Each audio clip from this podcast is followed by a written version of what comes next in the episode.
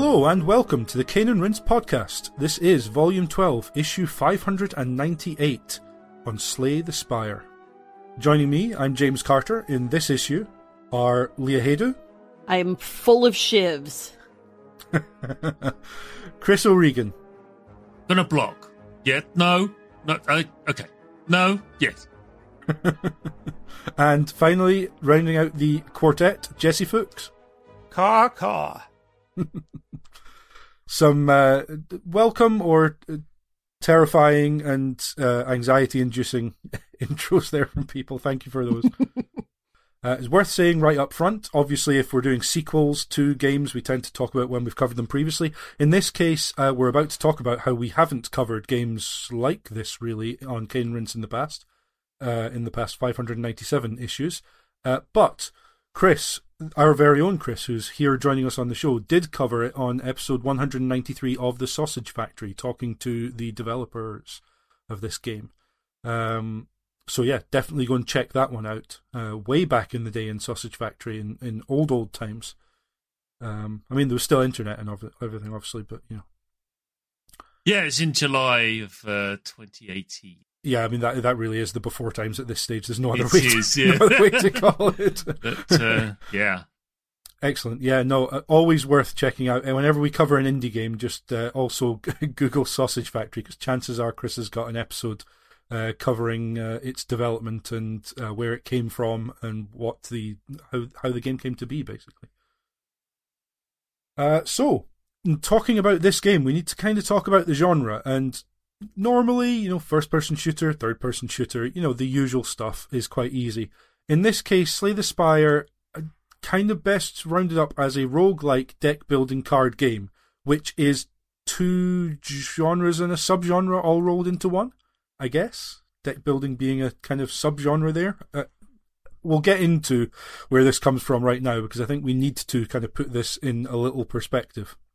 So we have a long list of inspirations uh, behind uh, Slay the Spire listed here, um, going back to the likes of Magic the Gathering uh, and Sid uh, Sid Meier's um, Shandalar, uh, both from the 1990s alongside Netrunner, which again originally a 1990s game. Um, really going back to the sort of good old tabletop card playing games uh, of old that I am completely out of my depth talking about. Uh, thankfully, we're joined by at least a couple of people who have far more experience of those than I do and far more knowledge of those than I do. So, um, as, as we'll go through this list, obviously, everyone chip in if there's something specifically you want to mention in relation to Slay the Spire where this comes. So, we already have Magic the Gathering and Shandalar, um, which I, I guess kind of start off uh, the deck building aspect of, of Slay the Spire. Um, and uh, and then go on to some of the next games we're going to talk about, like Dominion 2008, um, Ascension 2010. Uh, some of these, Ascension and Magic the Gathering, I think, both have video game versions. Not sure about others, um, but obviously, depending upon your your tabletop gaming experience, you may be more or less familiar with these. Well, this is this is where the the roguelike deck builder comes from and what's interesting to me about it is that the deck builder uh, that it really that Slay the Spire really does combine a major aspect of Dominion and a major aspect of really this very pre-Dominion uh, Magic computer game, in terms that I will give the briefest possible description of Dominion, but much like say the Spire, it's a game where you start with a crappy deck of cards and you use them uh, to get better cards. And in Dominion's case, you're ultimately just buying victory point cards. But but before then, you're buying cards that go into your deck and become better cards. So it's sort of a pure deck building Mobius strip feedback loop. Uh, where the building the deck and the playing the game are all exactly the same thing. Whereas Slay the Spire actually, and I don't think this was a direct uh, inspiration necessarily, but if you look at the old Magic the Gathering computer games, uh, Slay the Spire and other roguelike deck builders actually have more of that structure of you you have a fight, you do something, you get a reward from that, which is building your deck. And you know these are two kind of different modes, and and you know there's exceptions in Slay the Spire where there's cards that will give you cards during a fight. You can exhaust cards from your deck temporarily, so you're you're altering your deck. Certainly, some builds are about that, um, but there is this interest, like tabletop deck builders tend to have it all be one thing, or later on, be there's this deck building component and you're building something on a board with it, you know, some some secondary mechanic. Um, and Netrunner, which is another Richard Garfield game that, yeah, comes out in 96, doesn't do commercially well, but has kind of a cult and then gets rebooted in the 2012s. Uh, I wouldn't see the direct line from that to Slay the Spire, but, uh, Anthony Giovannetti ran a, you know, one of the designers, uh, ran a Netrunner community site, and that is clearly a game that, but is, is a game that, uh, no more than any other CCG would I think of in terms of Slay the Spire, uh, because that game is very much about you. You don't know what your opponent's doing. Uh, you know, it's very much about hidden information and and the cost of gaining information, stuff like that. Whereas Slay the Spire, is, as we'll talk about a little, uh, is almost more like uh, its same years into the breach, where you know one of his big innovations is you know everything the enemy is going to do, and you're solving the puzzle of well, what's the best solution to that I have at hand. So, some of the video games that we don't need to go into in massive detail because they could be covered or have been covered on Rinse depending upon the game. So, um, so FTL, Faster Than Light, particularly this was mentioned um, for the structure, not the roguelike structure of the game, but literally the structure of the spire. How you ascend up the spire, how you move room to room, uh, was mentioned as a um, as an uh, an influence, and it's worth saying that um, the developer of Faster Than Than Light subset games. Their next game into the breach is not only the next Cane and Rinse uh, podcast recording and, and, issue that you'll be hearing, five nine nine, um, but again another game where yes, it's strategy sim rather than card game, but does have some game mechanics that uh, it's already been mentioned by Jesse. I think that there's a an attitude or a um, yeah, an attitude towards the the amount of information you have to hand about what your enemy's move is going to be, and it is almost completely transparent in terms of seeing what is going to happen and into the breach. Completely transparent in this, um, depending upon the level of interrogation you want to do to the UI, it's all there. So there is a certain amount of granularity you can have of just rather than just seeing damage plus some kind of debuff. You can dive in in Slay the Spire and actually see what the debuff is as well. Um, but yeah, a, a, an interesting one because there's back-to-back games from the same developer that both have some kind of um, similarity in terms of uh, mechanic to um, to Slay the Spire. Um, the next one, um, Spelunky, uh, which we have, I believe, covered on Cane Rinse. I haven't got an issue number down here. Apologies for that. Google is your friend. Um, so that's 2013 game by Derek Yu. Another one that I think a lot of game developers cite as a favourite of theirs. So next in our, our list of video games that inspired this, um, a much more direct, I think, uh, sort of comparison here. Instead of the roguelike aspect, more the, the cards aspect. So we have Hearthstone, um, a Blizzard game from 2013 so, last on our list, a game I have literally never heard of, but I'm sure that uh, that I'm about to be given a, a miniature lesson in the history of. Um, so, Dream Quest, uh, Peter Whalen, um, 2014. Um, Jesse, you've listed this as the OG deck builder slash roguelike. Um, yeah, yeah, this is an interesting game because it really hmm. was a total cult hit. Um, Anthony uh, Giovannetti and Casey Yano both have talked about playing it, but they never, they're not, mm-hmm. interestingly, that forthcoming about it. It only seems to come up when an interviewer specifically brings it up. Um, and it is basically, yeah, I mean, it's funny because I, I interviewed uh, the guy who made it, so I was auditing a class on games journalism, and, and that was one of the assignments. So it was a good excuse because I was really enjoying it, and uh, and I would really like to go back and ask myself why I called it deck builder slash roguelike instead of roguelike deck builder. Uh, you know, coin flip. But um, but yeah, it, it was this. He he ended up working as a senior designer on Hearthstone on the strength of it. It was it was a game again, kind of passed among game designers, and it is you know you you fight uh, with a deck. The the big difference uh, to me, or at least when I first encountered Slay the Spire, was that in Dream Quest the monsters also have cards.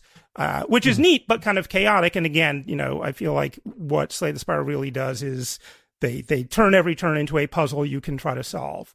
Uh, and Dream Quest, yeah, you can still buy it, and I still recommend it on mobile. Uh, it's you know it, it's clunky, and the art always looks kind of you know goofy and beta. Uh, but it, it still holds up and it does have a tremendous amount of variety. Richard Garfield, creator of Magic, said it was his favorite game in several years. Uh, you know, worked with Whalen on uh, some expansion for it. So yeah, it doesn't have its own Wikipedia entry, so it definitely deserves more uh, attention, especially because I think a lot of people do think Slay the Spire kind of really originated this genre when it's really kind of this massive breakthrough. And there were even several Dream Quest likes, like a game called Monster Slayers, mm-hmm. and none of them figured out what Slay the Spire did remotely. They were content to just kind of mimic uh, Dream Quest. Yeah, I think it's not going to be the first time and, and uh, not the last that the game that popularizes the genre is often kind of cited as the originator when, of course, as we know, everything comes from somewhere. No one has this unique, crazy idea that just comes out of the ether. It all comes from the other things that we, in this case, play, but watch, you know, read, do. Um, and, and yeah, uh, uh, uh, worth mentioning because I think for myself, certainly for therefore probably some of uh, our audience, it's easy to kind of think of. Well, Slay the Spire was the first time I kind of heard of anyone saying um, roguelike deck builder. Therefore, probably was one of, if not the first.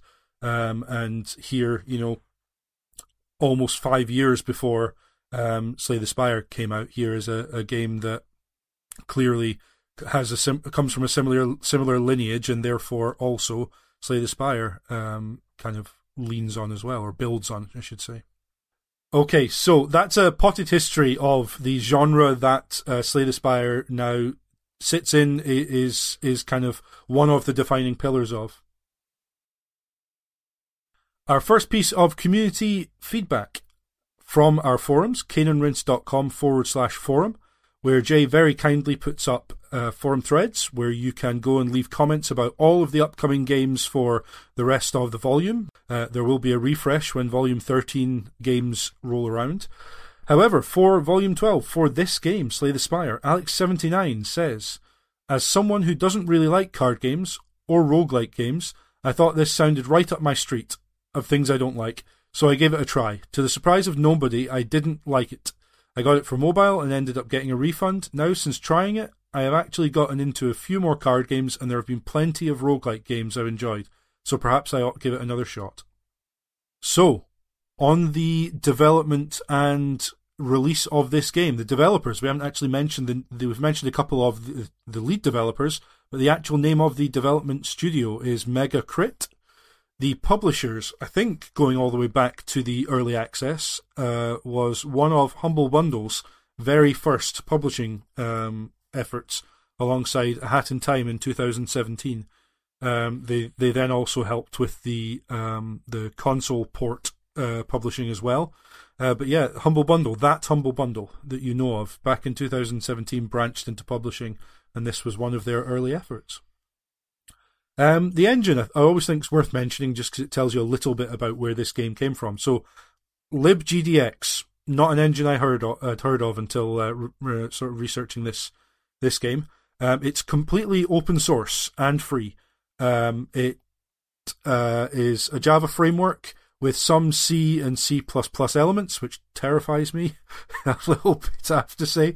Um, desktop and mobile development are all under the same code base though. So going back to some of the um, Xbox indie games uh, that were all done on, I'm going to forget the name of the engine, um, but having an engine, it was one of the big selling points of Unity early on was having an engine where you can develop for one platform and then more simply than usual take the same code base and and develop you know port it out to a different uh, platform is uh, is a big thing for any small studio that doesn't have the funding or the expertise to be able to completely recode something for a different format. So uh, libgdx did that in this case, which is why actually quite quickly this game got spread across a lot of different platforms once the final release happened. We'll get to that. Um, as mentioned, the lead developers, a pair of them, uh, Anthony Giovannetti um, and Casey Yano, Um, so Anthony Giovannetti, we've mentioned, ran a Netrunner community site, or still does possibly, um, and that will come up in the development notes in a second. Uh, Casey Yano uh, previously was at Amazon for five years. Um, both Casey and Anthony um, had previously had a company called Pew Pew Inc. Uh, they'd released a Flash game and one iOS release, and just got to the point with this game where they thought, you know what, we're going to go and make a game together. So uh, Casey left Amazon, Anthony left his job, and they started working on this. Um, so the only other person mentioned on the Wikipedia page certainly is Clark Aboud. Uh, apologies for any pronunciations with names here, mispronunciations with names. Um, I've only seen them written down. Um, Clark Aboud, the composer. Um, so a fairly thin development team in terms of two leads and a composer. Um, that's not to say there weren't other people, but as always, we can't list necessarily everyone involved with the game. So, picked out a few key names here that you're going to hear or have heard or are going to continue hearing during the uh, discussion. Um, as mentioned, uh, both the lead developers had worked previously on a couple of different games. Um, the the mention about um, Netrunner being significant is because being uh, part of the Netrunner community and running uh, a, uh, Netrunner website uh, meant that uh, Anthony had significant access to players who knew card games, and that meant that this game had a lot of playtesting and rebalancing with uh, parts of the Netrunner community, people from the Netrunner community, um, which in more than one instance in reviews of the game in early access um, I think is possibly responsible for the degree to which this was a pretty well rounded and well developed and already far along game when it came out on early access.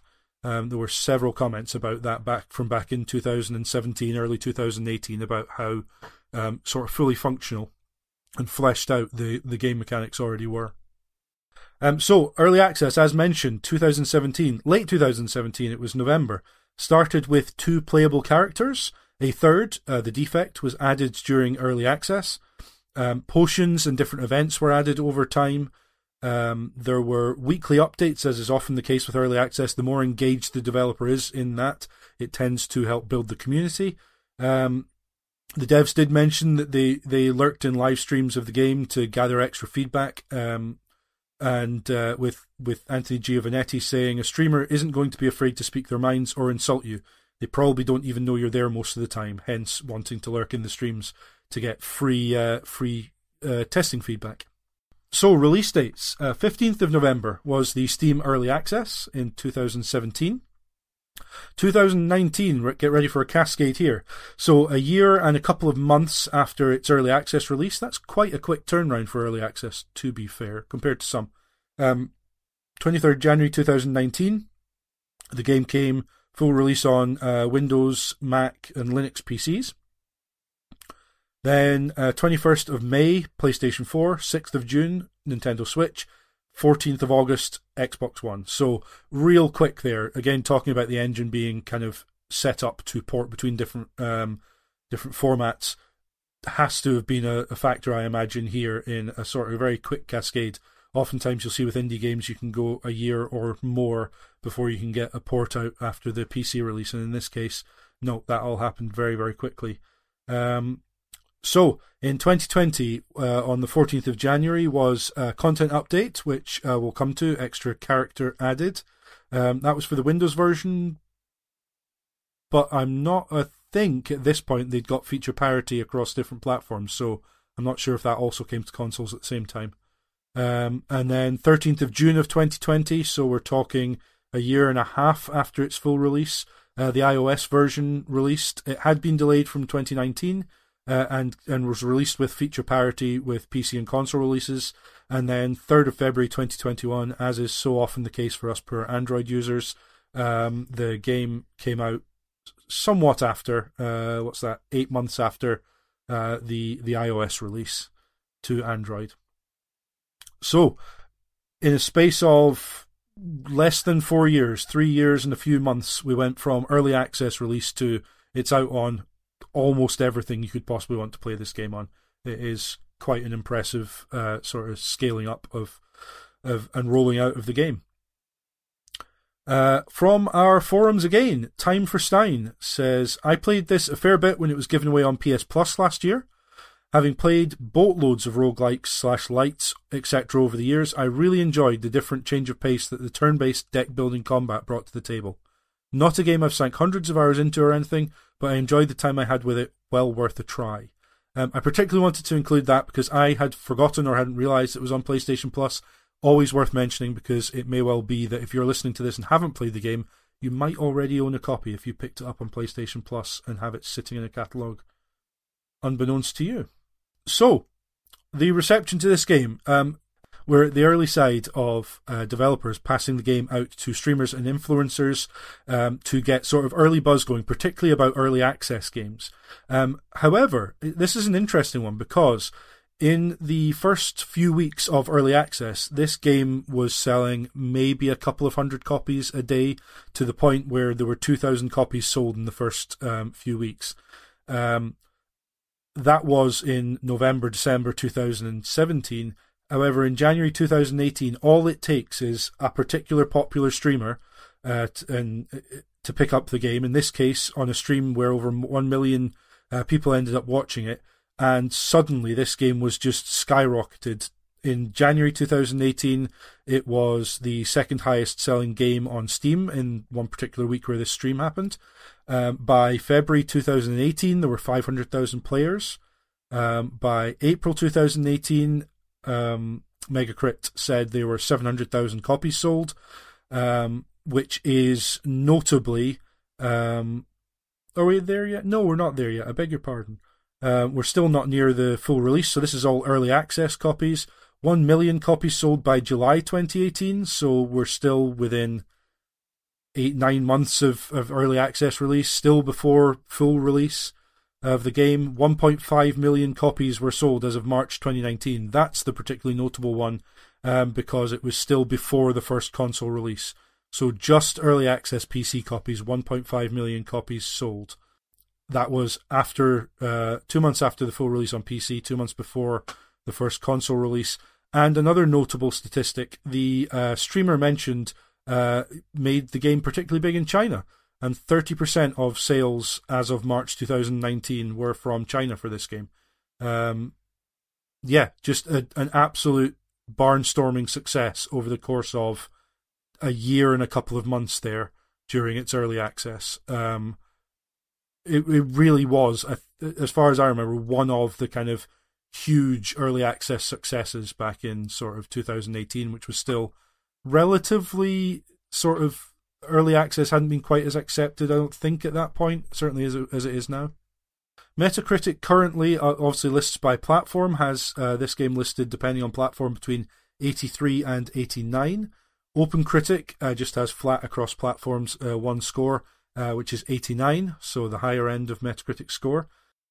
Um, it's finally time to get to our histories. Um, I think we've kind of covered a little bit of what, kind of where we come from for this game, but yeah, it makes sense. I think just to give our um, audience a an overview of how much of this game we've played, what sort of history we have with previous card games and previous um, roguelikes and roguelike deck builders. Um, so, Chris, would you like to to start us off, please? Yes. Um, I'm not going to be that guy, but I'm going to try anyway.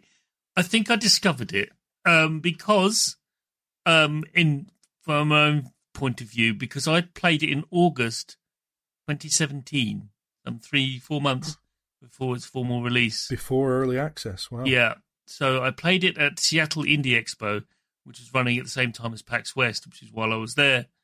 And um, I remember in the middle because this this expo happens every year. I always go because there's always some gem you find there, and not so gem, but it's just a lovely little expo of of in held in a conference center area, not conference, but conference room within a hotel in Seattle during PAX.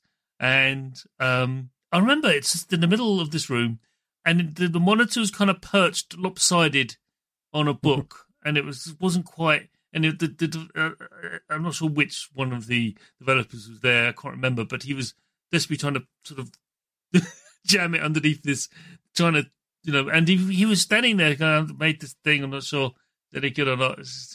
I would have a go, Just didn't know. didn't know. Didn't Did know what not he had. know. Didn't know what he made, and I was instantly sold because by 2017 I was very much ensconced in tabletop board games. Hmm. So I was like, oh, I know this.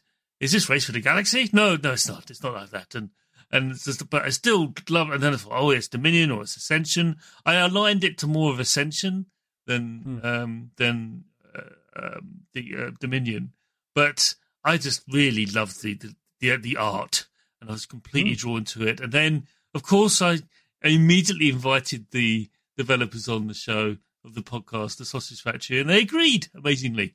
Uh, and Yeah. they said they'll get back to me when things when it's more when it's out early access and stuff. And they did. I mean, amazingly, if you look at the the, the, they've, they'd already sold a million copies by the time they recorded that episode of the Sausage Factory. So Wow. it um it was so that's for me really it's a very very long history. Um again i don't want to be that person like oh you chris discovered it. No but i did was one of the few people that got to experience it way before most people and i still treasure that um because it's a very special game. So that's really my history and i've been playing it on and off ever since. Honestly it's just sometimes it's like I've got oh, I've got ten minutes, or I've got some, or I just I don't know what to play on between games or something. We've all been there and go, oh no, I'll have a I'll have a run of Slay the Spire. That that that would settle my brain, and I'll figure some what I'm going to play. Yeah, excellent. Thank you. Well, as with all of uh, the three of you on here today, it's- it's worth having you here because Lord knows my history with this game is, is nowhere near as uh, extensive. So you're going to be filling in the gaps in, in my knowledge and understanding for sure. Uh, Jesse, how about yourself?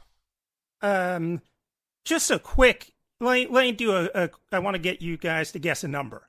How many Steam reviews do you think this has? It is, of course, overwhelmingly positive. Uh, oh, I don't.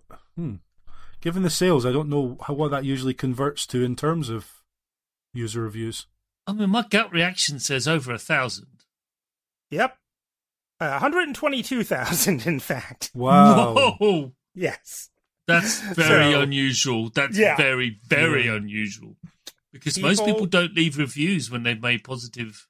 Most people leave reviews when they have something negative to say. people uh, want to express their enthusiasm uh, for this game uh, and roguelike deck build. I mean, what you were saying, Chris, makes perfect sense to me. Of just like this, this genre is something where you just kind of experience it, and you don't need someone else to tell you it's good. And um, I came to this a little later, but you reminded me of yeah the the first time I played Dominion, I had no idea it was a big important game. I wasn't that deep into tabletop. I went to this weekly group, and I actually uh, you know spent months making a deck buildy game with a regular deck of cards where I didn't even remember the name of Dominion, and I didn't know. I just was like, wow, that's a really good thing. What else could you do with that? So it does feel like, not unlike the roguelike, which was independently invented at least three times. Like Beneath Apple Manor is a roguelike two years before Rogue.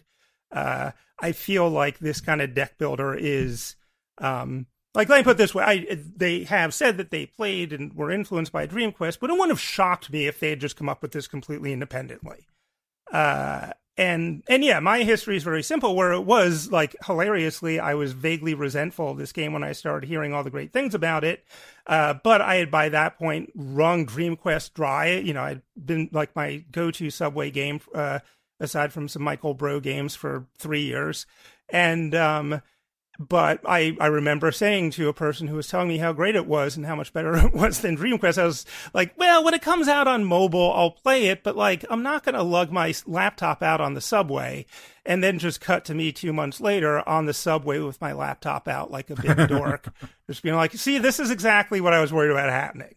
Uh, but yeah, you know, I started, uh, just playing it uh, constantly. And then as soon as I found out about the mod scene, like that was the thing that got me to install Boot Camp and log. Like I would, I would log into Windows only because that was the only way I could do mods uh, in Slay the Spire. So yeah, this game it just it hooked me, and now there's it's it's an entire genre which I'm very happy about. So I don't quite play it as intensely, but it's you know it is. Uh, it, it it is the birth of kind of all of those ones that come afterwards, and it's still a game I can go back to. And and we'll get into the mods, which is you know I still play the regular game because if I'm on the subway, I've got my phone.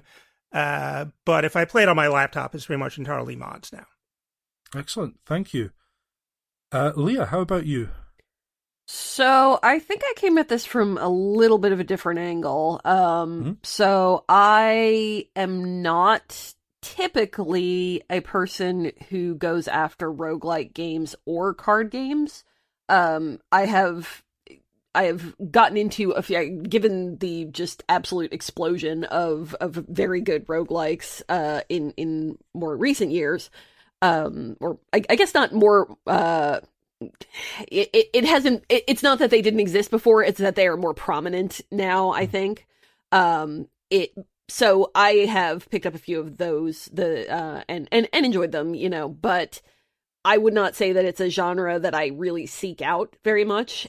Uh and cards I I I wasn't exactly one of those people who were like, "Oh, it has cards, I'm not playing it." But it wasn't something that really attracted me. Um so I started playing this. I actually initially did play the version uh, that that was slash is on PlayStation Plus. I I did check; it's also on Xbox um, uh, Game Pass. So there's there's oh, that. Yeah. If anybody is interested. But uh, the original version that I played was the PlayStation version from PlayStation Plus, and I played it because uh, Rich, uh, our Rich, as uh, Leon would probably say, uh, had picked it up uh, also on game or not game pass also on playstation plus and had really gotten into it. And he had me um so we we screen share sometimes and play a lot of stuff together. And i sat and watched him play a few rounds of it. I thought hey you know this looks like something i could probably get into. Cut to a couple of months later and i'm just up to my eyeballs in this. I'm completely play i'm completely wringing it dry. Um i i went back and looked. So this would have been dead center in the middle of uh, COVID quarantine. So yeah. it was in um, kind of the summer uh, of 2021 when I mm-hmm. played it for the first time and spent a, a, significant amount of time playing that version.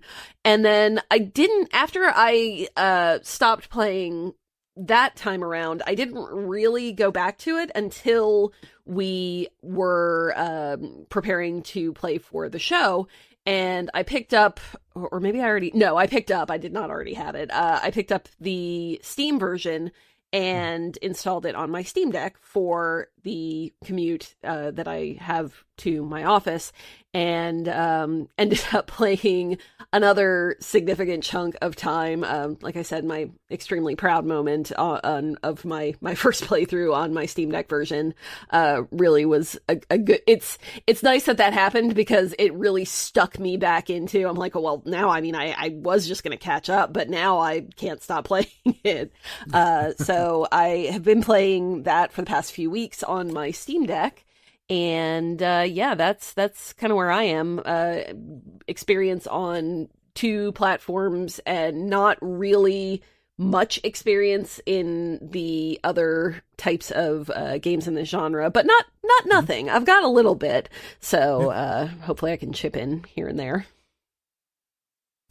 Nice, thank you. Um, so my my history will be much more brief. Uh, I have played plenty of roguelikes um, over the years, enjoyed many of them, talked about a couple of them on Cane Rinse, I believe. Um, but card games, not often my thing. I, I'm, I can see, even though he's not on camera, I can see Chris staring daggers at me. Um, just not something, you know, I'm not often around people and playing. Um, I, I play Patience on my own, I guess. Uh, does that count? Sorry, Chris.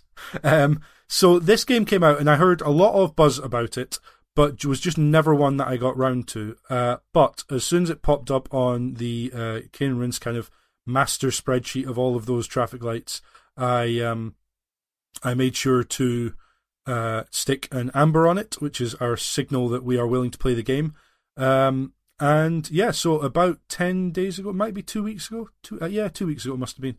Um, I started playing this game and very quickly had single play sessions of like eight hours a couple of times. Just kind of that sort of level of I'm just going to sit here, Steam Deck, like uh, Leah, you just said, um, have it on my Steam Deck, and whilst TV's on or whatever, I can be playing, you know, a hand or two. Uh, on the way into work, my commute, I have sort of an hour in the mornings, and every morning for the past two weeks it's been this. Um, so I've racked up about 26 hours worth of gameplay over the past couple of weeks, and I still don't really feel as qualified to talk about this game as I think I should. It's very much one of those games that the more you play, the more you realize you don't know or don't yet understand or haven't seen in the game. So, um, 26 hours, a couple of clearances through the spire with uh, the character that ended up kind of mainlining. Again, Chris Thank you for recommending that I just stick to one character and unlock as much as possible with that character before, rather than spreading my experience around multiple characters. I think that was a, a big learning point for me. Um, That's a good question. Um, mm. it, it, does everybody have a a preferred character? Uh, yeah, I mean, I can I can jump right in and say I yep. I had so my best runs initially were with the defect. Uh, once I'd unlocked all three, I kind of rotated around Hades style, kind of one to the next with the different characters for no other reason than just to get the experience. And the defect was giving me my best runs, but there was something about the poison mechanic that really stuck with me, so the silent ended up being the character I chose. Uh, and ironically, the two clearances I had uh, were both shiv runs rather than poison runs. So, so there we go. I don't know why the poison mechanic particularly stuck out to me, but uh, yeah, my character was the silent. I also uh, you, like the silent as a character, but for the shivs, not for the poison mm, yeah, yeah. so yeah. much. Um, I, I really got into building decks that would allow me to. Well, a, a particularly favorite play was to have a bunch of things that would just allow me to throw a bunch of shivs, and then there's also a card that does damage based on how many cards you've or how, how many, attack cards you've Absolutely. played. Yeah, so I so you know throw yeah so throw eight or ten shivs from various sources and then play that and it just exploded things with high with high hit points. Yeah, absolutely. Yeah, yeah. I um. So when you mentioned having cards that were innate, there were a couple of cards I had that were give you give me a shiv every single uh, mm-hmm. turn make both of those innate immediately, please. Um, yeah. and also, uh, yeah, the the cards that uh, buff the shivs basically. So I mm-hmm. made sure to get a couple of those in whenever I could um, to to make each shiv a significant chunk of damage, and then you're just stacking yeah eight to ten per hand uh, uh against most enemies will just do tremendous amounts of damage. Yeah. Although then there you get to Act Three, and there is a one in three chance you see the time eater at the end of it, and you're like, okay, I'm gonna right. have to pivot yeah. a little bit here because. yeah. And that I mean, it's in. We'll get to that, but yeah, the, the fact that there's not there's three different bosses for each. Like there's not a huge variety. You know, you can kind of predict one of these three, but they are kind of hard counters uh, you know, mm-hmm. whether it's powers or using a lot of cards or status effects or whatever. Um, it's an interesting uh, strategy that not all of the progeny of this game I feel like have taken. Yeah. Yeah. I seem to pull the I, I think it, is it the awakened uh mm-hmm. the one that yeah I, I seem to pull that one more often than the others. I don't I don't know why that is, but uh maybe just coincidence, but that's the one that I, hmm. I think I feel like I tend to see that one more than the others. Why, why I'm gonna, birds I'm gonna... suddenly appear every time yeah. they're near? I'm gonna really put a shout out to Ironclad, you know, because mm-hmm. it's it's fine. It, it you know yeah. it's um it hits things really really hard, yeah. and in fact, what I do like about Ironclad, and he's basically the one your, your tutorial one. Uh, got a lot yeah. of fond, fondness from because he he trades his health for various things like giving extra actions or setting fire to things. And it is just like he uses health as an extraordinary resource, whereas mm. the other characters tend not to do that. And is it? I find that mechanic fascinating. Is he my favourite? Probably not, but I do enjoy playing with him. I will. Mm-hmm. I mean, the silent for me is because I love damage over time. I just love seeing that green bar just like, yep, you're going to die now. there you go. Yep. You thought you were going to attack, weren't you? Not today. And I found it very gratifying because I'm weird. But I do like hitting things very hard as well. So Ironclad glad also gets a thumbs up nice. for me. I'm gonna go with the Watcher probably. Um, I really right, yeah, yeah. I, I like them all. I, I do have a thing where I kind of play them all evenly, where I try to keep their because I'll restart a new kind of quote unquote campaign and you know keep their ascension levels all more or less the same. Uh, so I, I I love all my children equally, but some of them are a little less good in the first half of Act One than others, which is which is one of my when we get to our nitpicks or whatever. The it, the game can start a little slow, where you know you're going to beat mm. this stuff, but you just have to kind of do it.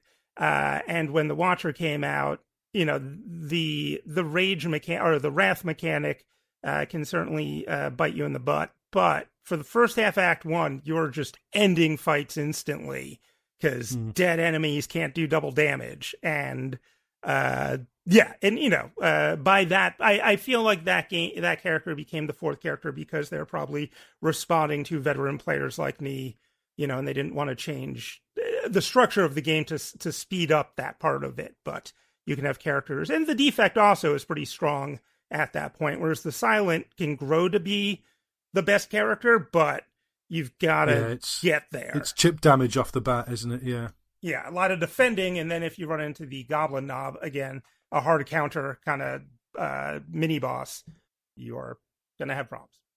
Right. Well, we we've uh, talked about where this game uh, came from and kind of the the long legacy that it adds to. Um, let's talk a little bit about how the game looks and sounds. Um, starting with the art style. Um, kind of the way I put it was the backgrounds I find quite striking initially. Um, but it has a very hand, I don't know if it was hand drawn all the art in this, but it has a very hand drawn look to it. Um, I think it's there are some characters, particularly the thieves, possibly where it can look very simplistic. You can almost see the nuts and bolts of the character put together. But I think, especially for the main characters, they did a really good job translating kind of like the character art, the stills you see, into a character model that you know that does that thing with characters where each has their own very distinctive silhouette. I think that's something I really enjoyed about it. For me, it looks a bit like um, papercraft. You know, yeah, I think it probably yeah, is that, yeah. that. I mm-hmm. think they've cut out bits of coloured paper and then started like you know um, stop motion, kind of like moving them around. Yeah, yeah, I can see, I that. Yeah.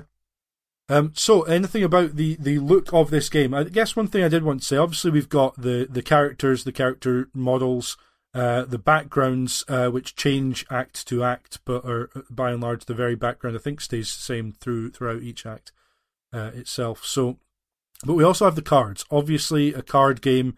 Each card has its own art that uh, that again wants to be distinctive and striking. Definitely got to the point where I didn't need to look at the title of the card much less the the kind of instructions on the card. Just could know what the card was by by the art on it. And i think that's a real strength is that no matter which character i was playing i never really got confused as to what the card was going to do based on the artwork. Um, so yeah thoughts on the way it looks in particular I think that they do a pretty decent job for the most part about indicating this is a little bit different um, take on how it looks, but mm-hmm. uh, indicating what statuses you might, you and the enemy might have. Mm-hmm. Um, I, I think that the visual language language is pretty clear, and I appreciate that as someone who is not always going to be able to read all of the nuances very easily. So, uh, yeah, that's that's just something that I picked up on that I think is uh, is a, a strength. Yeah. Yeah, absolutely. Uh, how about Chris? How about you? Anything in particular about the way it looks?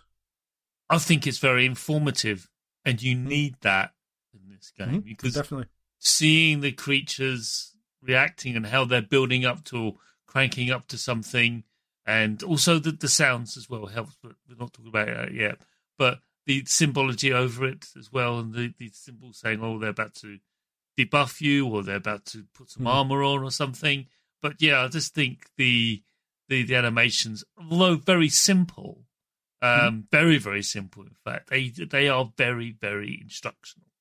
I mean, I almost feel like recusing myself out of Stockholm syndrome of like I have played so much of this game that I don't even know what it looks like at this point.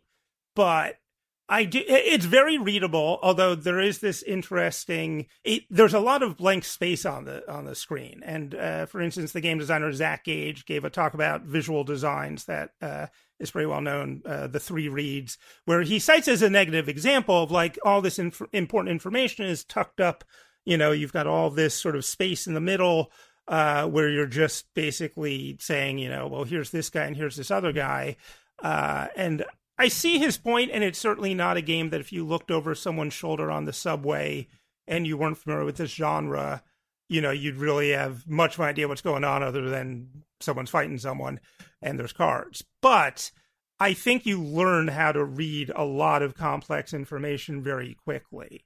Uh, mm-hmm. That said, a lot of the mods that I, the mods I always use are ones about UI where, you know, the, the tooltips mm-hmm. are colored or it lets you know if you're about to proc, you know, this thing that goes off every 10th card or something like that. So it's a complex game. There's definitely some room for uh, adjustment there, but I think they did a, an, an excellent job, certainly kind of really uh, inventing uh, this genre of you know this game works very differently in terms of that tactical part than Dream Quest, and uh, and also I do just like the way it looks. Uh, it does remind me vaguely of that card game Ascension in that it's it's kind of generic fantasy, so you get the gist of everything, but it's weird enough that it's not actually generic. Like there's something mm-hmm. going on, and it's all vibes, but it reminded me a little of Steve Jackson's sorcery of just like being very grubby and and kind of weird in ways that aren't quite articulated. Um, but yeah, I I very much uh, am a fan of how it looks, and I also like that uh, when you get the true ending, you unlock the beta art for the cards, which is really goofy uh, and you can you can switch individual cards to having either the uh, mm-hmm. the regular art or the beta. And I think I switch maybe one out of six. So I guess that's a you know I like the real art. Uh, it's not it's not uh, it's much better than a, a colorful sketch. Uh, it kind of gives me a Monty Python vibe almost. Yeah, yeah, yeah for sure. Yeah, that goes yeah, with the paper craft element. Right. exactly. Yes. Yeah, it's it's uh, wiggly. I like that about yeah. it. It, it, it reminds me of like underground cartooning in the 90s I would have read where it's it's imperfect but but you get a real sense of a human behind there.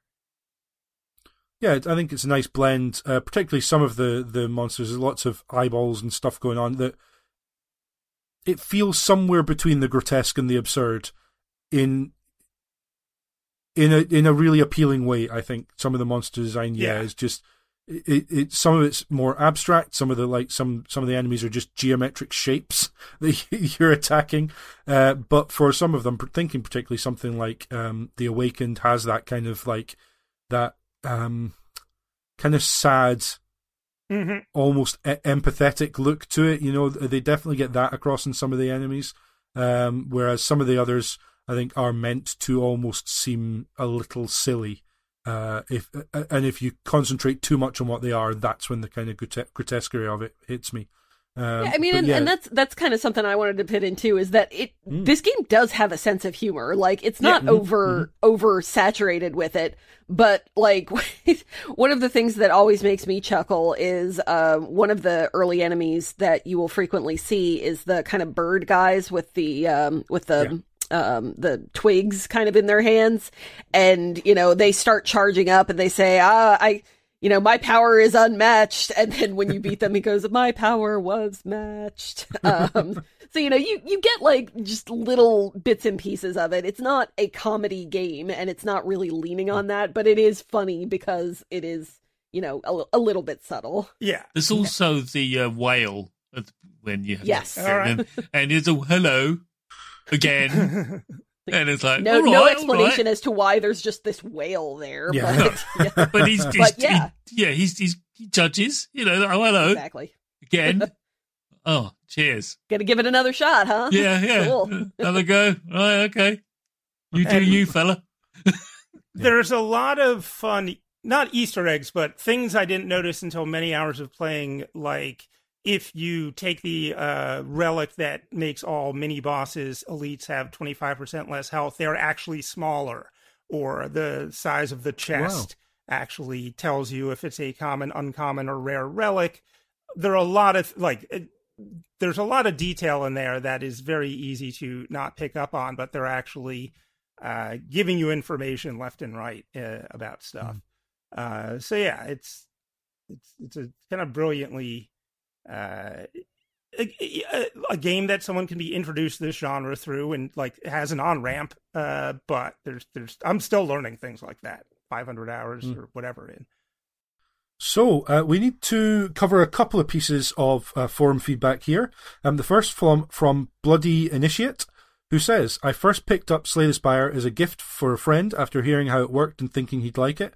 I then got it for myself on Xbox. Once I got used to it, I was hooked, and shortly after, so was my wife. The thing I remember immediately appreciating about the game is how easy it was to learn about each element on screen. If you didn't know what a status effect was or how it worked, you could highlight it and learn about it. I remember this is also what made my wife decide to try it. She's not historically a gamer, but she watched me and thought I could do that. I also remember immediately thinking it should be a mobile game we played it for a long time, eventually drifted away from it, but never all the way. When it came out on mobile, we thought finally, and bought it right away on our separate devices. It's just too good a game to not have in your pocket. We both played it to death on mobile too. She was playing just yesterday. Uh, and another one from the forum, Marco says, I've enjoyed the idea of card battling games since first playing Card Fighters Clash, right up to the recent Marvel's Midnight Suns, and I'm a big fan of different kinds of deck building mechanisms in board games. Slay the Spire was an instant buy for me. I can I think one thing that those games have in common with Slay the Spire is that although the RNG can be harsh, the enemy's next moves and your deck are visible to the player. It's not perfect information, but you can see the incoming attacks and what you are likely to draw clearly as you play, and you can begin to predict likelihoods.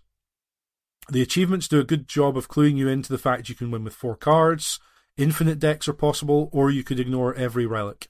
Yes, the RNG can infuriate at times, but the runs where you see the potential for something great and you get that 25 Shiv turn are pure bliss. When I play, sometimes I try to be methodical, and when I see I'm about to lose a fight, I quit out to see if I can do it better. Other runs are whirlwind power sprints to the finish line, using my character's face to block. I'm sure there are even approaches in between. For me, this is never this is a never delete game on three systems. I've yet to find myself losing interest, especially as I've barely dipped a toe into the seemingly endless ocean of mods available on Steam or the seeded runs that make my Clawdeck dreams a reality. So thank you as always for the feedback. Definitely keep it coming. We have more to come. Um, so the other aspect that we've touched on a little of the aesthetic is going to be sound and music. Um, I had a couple of points about music, but sound uh, I'm an open book on. Uh, any particular thoughts on the sound design and the music, if you like, as well? I think we can probably combine them into one. I'd actually really enjoy getting immersed in the world of Slay mm-hmm. the Spire, and I especially yep. love some of the creatures, like going back to the whale. He's got a lovely. Yep.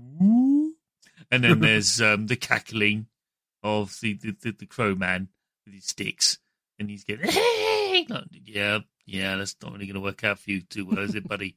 um, and then there's other ones where there's a knight with a healer behind him. That, that healer, when I first encountered that, like, yeah, that's just not fair.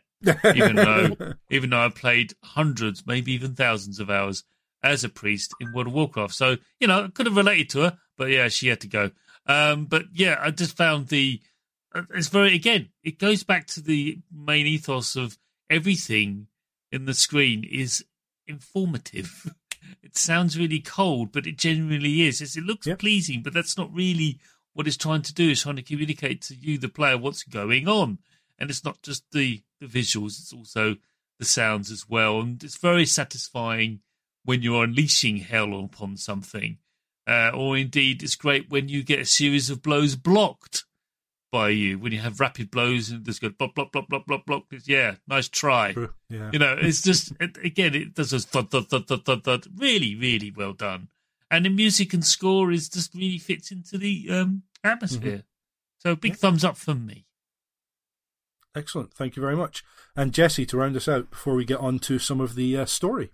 Yeah, uh, the sound effects are great. I do when I have the music on, I really do get immersed, but I will say 90% of the time I am listening to something else while playing it and have the the, the music volume turned all the way down to zero.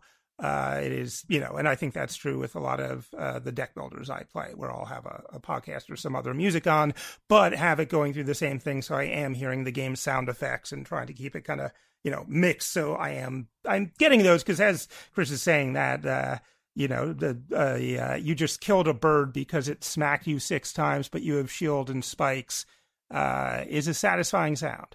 Um, and then it's a little squawk at the end. So yeah, two thumbs up.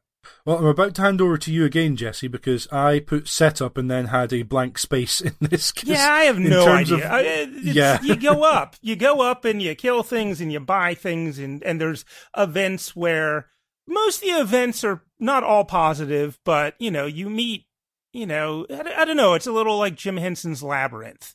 Just stuff happens, and it's kind of muppety and grubby. Yeah. yeah Anyone else have any so, ideas what's going on?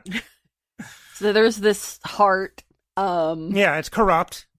Yep. Yep. We know that. Yep. Um, and the whale. When you get to the top, sometimes like you. It. Yeah. No, the whale does not like it. Um, and the the spire is the the heart's at the top of the spire. Yeah and it's guarded. Um, and uh, uh-huh, yep. and the watcher the and the time eater know each other because anytime you come across the time eater with the watcher, the time eater says, "I never liked you." Uh, so there's like there are these little hints. Like I have no idea. It could go either way, where they have this incredibly detailed, coherent lore all written down somewhere that they're giving you little hints of, or it is just you know, they make up stuff here and there. It could really go either way, and it's it's fine. It's a it's a deck builder. Uh, you, there's not really. I mean, we'll talk about some of the progeny like Griftlands and Inscription figure out ways to incorporate story, but it's not a innate fit. Yeah, I I feel like and obviously this is just my opinion I, i'm sure that there are probably people out there who do not feel this way but i really don't think that the story is why you're here in this particular game no for sure it, yeah it's just enough setup to get you going and then it's yeah off to the races with the mechanics. You're fighting a giant donut about a third of the time uh, if you make it to the top. So, uh, yeah, I don't know about that. um. so, the kind of goal of the game, as we've mentioned, is to get to the top of the spire. There is a corrupt heart up there that you are bidden to, destined to uh, kill. Um, and that leads us to the endings. Perhaps a bit of an odd way to talk about it, but I think we need to, to talk about the mechanics uh, sort of after this. So, uh, the endings. The very first ending uh, for me, it was The Awakened. I assumed that that would be the case for the first time through for everyone, but it's not apparently. Um, so you have to beat the uh, th- Act 3 boss. Um, you then confront the heart, and in this weird sort of, oh, I assumed there was a fight now. But no, you are informed how much damage you've done to the heart, uh, how much cumulative damage has been done to the heart across all playthroughs um, by all players, and then you fall asleep and start again. Um, it's a weird way to finish that first ending. Not unlike other roguelikes where it's apparent that there's going to be more to need to do in order to see kind of true ending. Um, but yeah, it, it definitely struck me as kind of like an, oh, n- not anticlimactic in a bad way, anticlimactic in a, I'm going to be doing this again and let's get started right now kind of way. Like it was definitely a yeah, let's go sort sort of way. Um, but yeah, an interesting one. And then every subsequent time, your da- damage that it tells you you've done is is the cumulative damage you've done. Um, and uh, certainly on my second time, I was not successful in defeating the corrupt heart either. I think I did 865 damage on my second run through. Um, I've seen at least one YouTube thumbnail with 999 written next to the heart, so I'm assuming that's the amount of damage I need to do to defeat the the corrupted well, heart. Not but... not through oh, that method. Yeah, do tell. There's there's okay. see there's a whole right true ending that wasn't it was added I think between the third and the fourth character which is why the fourth okay. character, the Watcher, is not uh, included. But no, no matter that that the amount of damage you do to the heart in the normal ending, I think, is just your score, and no matter how right. high that is, it you you won't kill the heart. Uh, Gotcha. It, will, it will, but it will unlock an ascension. And even if you uh, try to yeah. kill the heart and die, it, which I'll get to in a second, you'll still unlock that ascension and uh, be able okay. to play the game on an even harder difficulty. But no, you've got to if you beat uh, the third boss, you know, if you make it to the heart with the mm-hmm. three main characters, then there'll be a uh, a set of three different colored gems uh, that show up, these keys that you have to collect. Uh, and one you get anytime you open a relic uh, chest, it'll offer you the gem instead. So you have to forego a relic. Uh, and uh, same for a bonfire to get the red one. And then the green one you get, there'll be an extra strong elite somewhere on each map until you beat it. And the saddest thing is when you want to get the true ending and you're in Act 3 and all of a sudden you realize you're on a path where you cannot possibly make it to the uh, the green elite because you just forgot, and so you can yeah, you can beat yeah. the game, but it's all for naught because you have the other two parts. Um, but yeah, if you beat the third uh, boss with all three keys, then you then you get to fight the heart. There's a, a bonfire in a market where you you know can stock up. Uh, you fight these two guardians, which are these very tough mini bosses. Uh, there's no healing after that, so if they mess you up, you go in weakened and die. Uh, and then yeah, the the heart has a thousand hit points. It can't take more than two fifty a turn. Uh, and uh, every time you do anything, you take a hit point of damage. That is, and and eventually wow, two. Okay.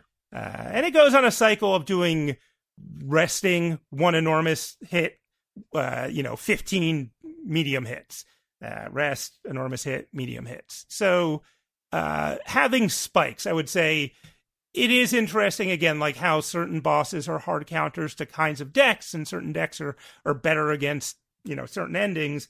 The mm. one thing that it really does benefit with the heart is having uh, spikes of some kind, uh, because yeah. it will take a lot of damage. And if you do that, yeah, you get the beta art. You get all the right goofy yeah, old yeah. art for the cards. Yeah. I'm curious. Do do either of you who have played Accessible Master of the game, do you once you unlock the true ending, do you go for it, or do you? Because I actually ignored a lot of the time because I've done a lot of uh, restarting the game and like seeing how many deaths it takes me to get to Ascension 15 or something like that, and I just don't bother going for the heart when I'm doing that. I don't. I have not gotten the true ending, uh, so that's that's I shame on me, I guess. Um, but uh, but yeah, I I don't know. I just I, I'm I am not as much about the overall. It's not quite a meta game, but the the overall um overarching um completion of this game. I just I'm I'm more about continuing to unlock things and to make the runs themselves more uh, maybe not even more easy, but just more satisfying and uh, more um, uh, what's the word I'm looking for here? Maybe just more uh, skilled. Mm-hmm. mm-hmm. Yeah. Now, I. Uh, what about you, Chris? Do you do you care oh, about the um, true ending? Oh yes, I'm a big fan of seeing stuff, um, and that's that's really what drove me on to see that. Uh, it's like when I was uh, I spoke about this, I think a little bit about it in the issue about their store, where you know there's some of those bosses and some of those encounters were infuriating, but I plowed mm-hmm. on because I wanted to see the prologue. Thank very much, or indeed the epilogue. Sorry, and uh, I was very I was happy I did.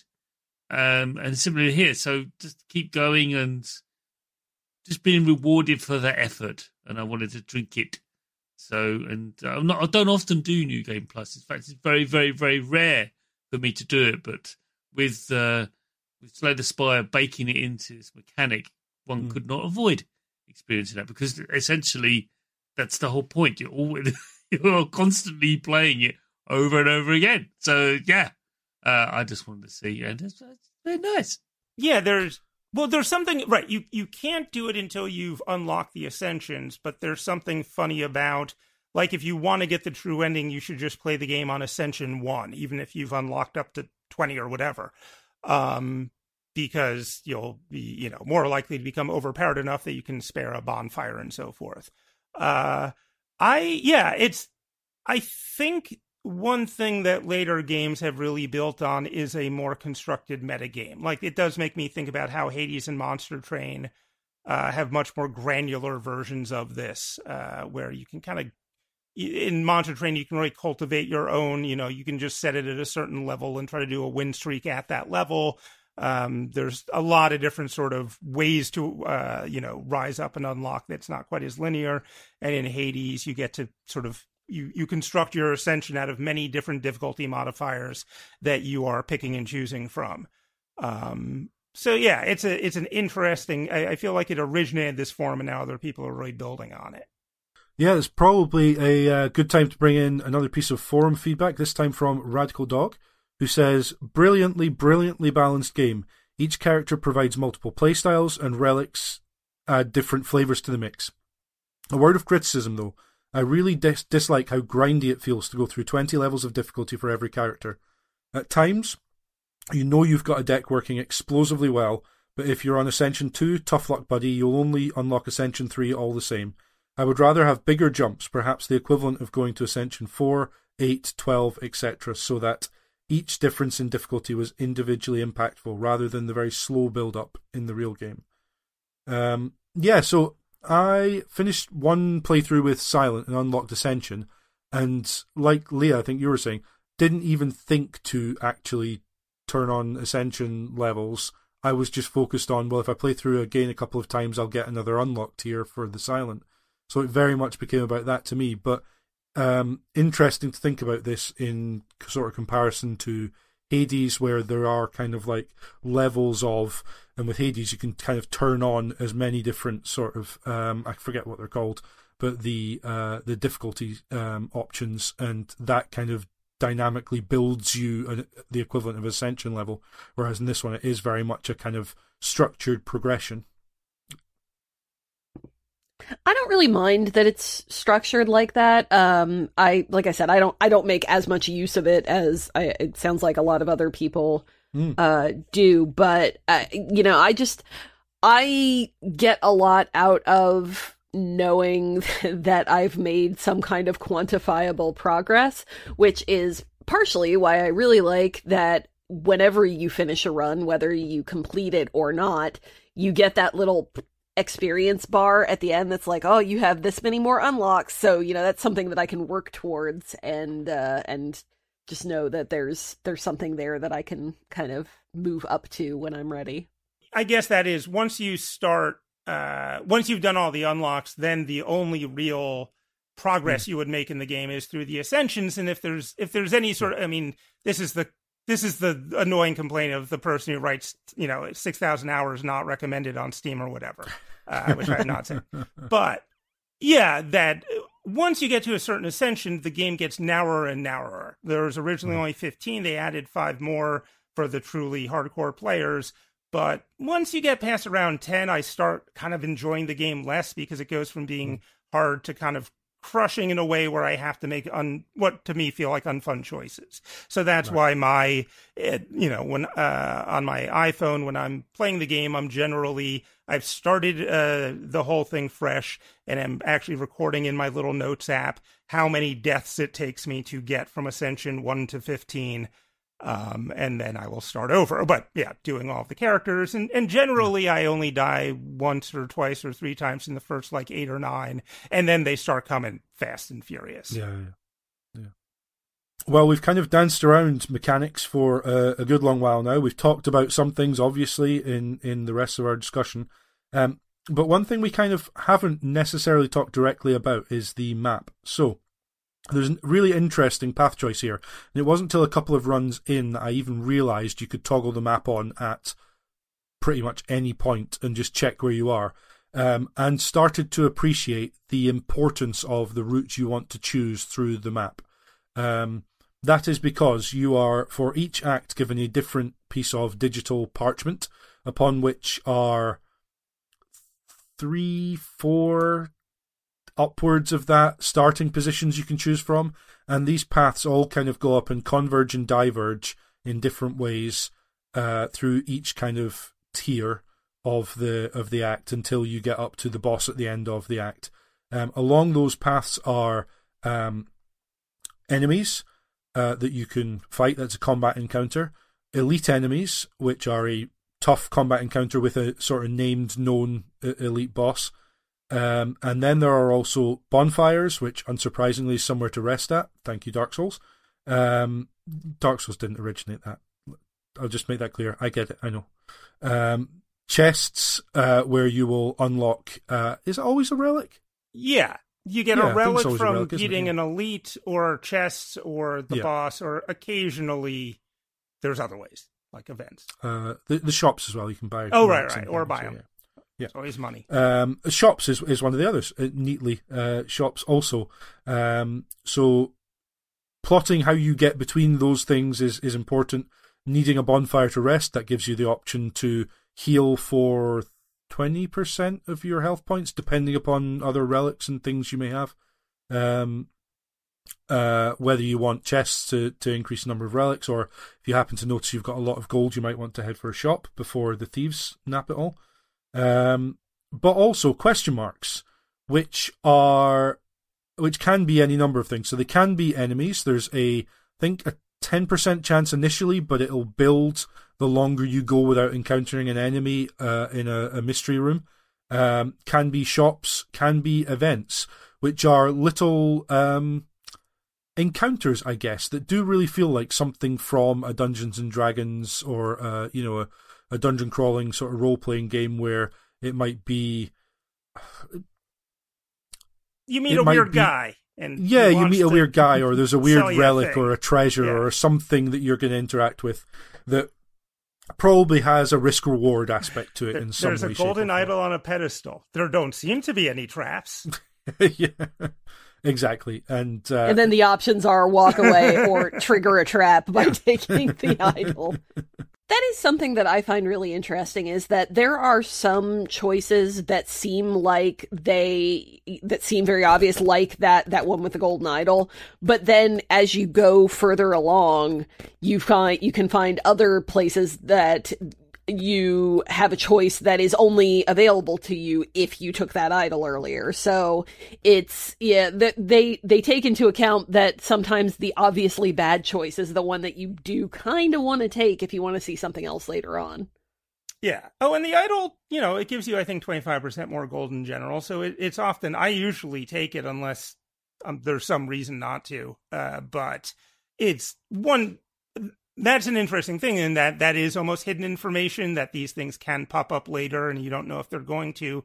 Whereas all the events tell you exactly what will happen. Maybe there's a chance, maybe it's like 50% chance you get a curse, but it's never um you know even the first time you do it you do a thing and you find out if it's you know going to hurt you or help you Yeah, yeah. Or or it'll give you uh, um, a reward of a particular tier of card, but you won't know exactly which card you're getting. But but you know you, you- you're going to get a card or a relic or whatever it might be as a reward. Um, whi- which again is kind of rolling the dice. You know, I often like the certain choice, but th- some of these events do a really good job of making the uncertain choice seem really appealing, which I, I like. So, Act One, Two, and Three are structured um, the same, uh, largely by and large. Um, there are certain tiers where you're always going to have um, uh, a bonfire or a chest. Uh, you kind of see across the route you're taking. All all routes kind of have the same. Um, middle of Act One, I think, is a chest, uh, as an example. I think that's right. Um, but by and large, choosing your route will depend on, you know, going for elites might be a really good way to get some strong relics, uh, but obviously kind of requires you to be willing to take on that challenge. So, uh, sort of dovetailing, one of the bonuses that Neow, the, the giant whale, can um, give you is that your first three encounters, enemies will have 1 HP. So, a really common speedrunning tactic is to take that first three en- th- first three combats, enemies will have 1 HP, and then pick a route where you know you're going to encounter your first elite during those three uh, three encounters. It's just a handy way to get a relic straight off the off the bat.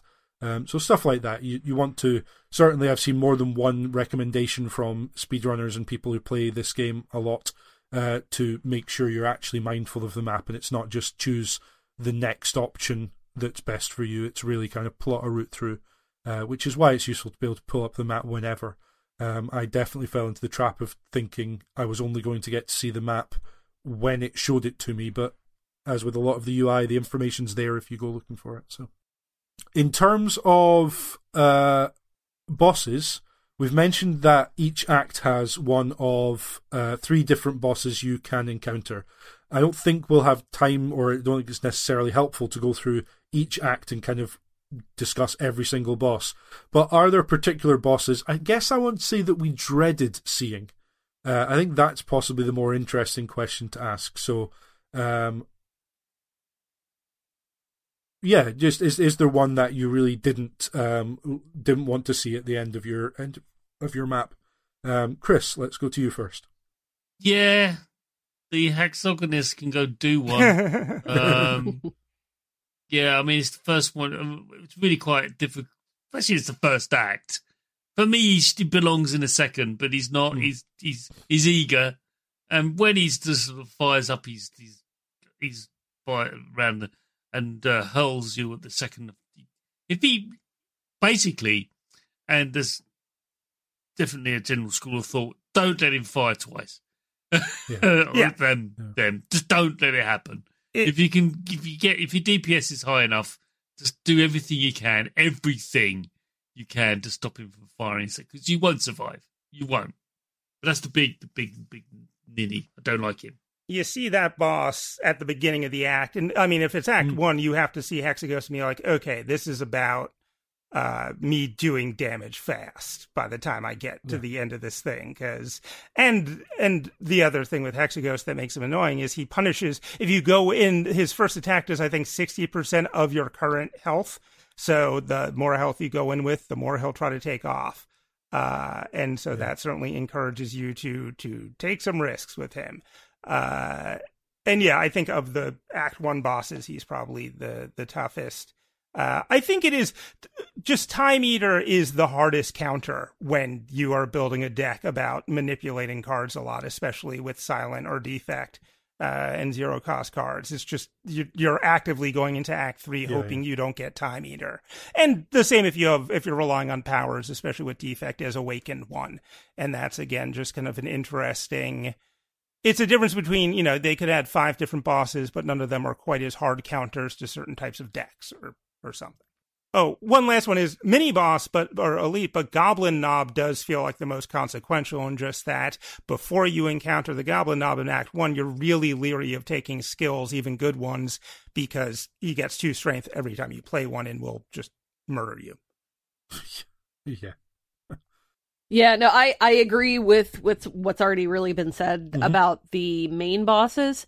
Um, the other one that sticks out, I don't even know if this is an elite. This might not be an elite, but it's the snake enemy that confuses yeah. you on the first yeah, yeah. turn, so it makes all of your cards um, random amounts. Yeah, yeah, random cost uh, amounts. Uh, that's kind of nasty yeah, because yeah, you know if you if you're doing what I do it, and you know trying to build uh, a deck frequently, I, I just gravitate towards decks that have a lot of zero cost cards. Yeah. Um, and yeah, that doesn't always work with, with the uh, with the snake. Yeah, and, and that is a regular hall. Some of the hallway boss uh, monsters are just brutal too. The um, yeah whatever that shapeless maw, not the shape, but the one that keeps changing attacks every time you hit it, uh, which is which is a oh, yeah. instance yeah. of like you really don't know what's going to happen next unless you you give him another whack, and then it's like, oh, and now he gives me a curse that I can't get rid of. Okay, great. Uh, but do I do I hit him to see if I can make him do less damage, or do I just focus on blocking so that I can survive the hit that I know he's going to give me? Yeah, yeah. that's the one I dread, just because that is uh, a, it's yeah. tricksy. Uh, right, in terms of uh, items that we have access to in the game, we've kind of talked about relics. Those are um, pretty powerful items that, that give passive uh, buffs, uh, sometimes nerfs, that modify um, room combat character traits for more or less the entire run. There, there's different um, conditions under which they have to proc during combat. Some of them may have a limited number of uses and then they'll kind of run out and not be relevant for the rest of the run. But more or less, those are, are kind of passive ongoing buffs that are going to affect how you play kind of through your entire run. They're going to tweak things. Um, but potions we haven't kind of mentioned.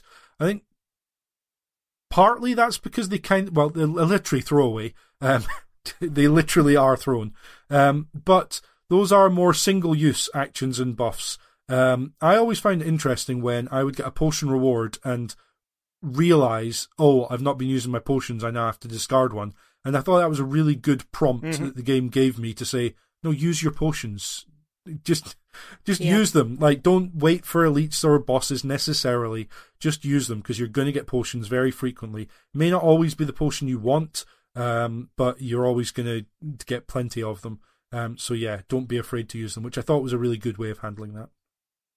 Yeah, for me, the potions reek of BFG syndrome, where you go, "That's a good idea. I'll keep that when I really need it." no, no. Yeah. Um, the only there's one time recently I had a run earlier today actually where I had a potion that would attack all enemies. I'm like, oh, I'll wait for using that one when I have more than one. Does that make sense. But like, no, it's what are you talking about? It's a it's taking up a slot. You've only got three, not always, but that's the default number you got. And then it it's just it's situational. It is situational. I mean, I hmm. had one relic that would heal me every time I used a potion. Yeah. So you know, it's it it's uh, yeah.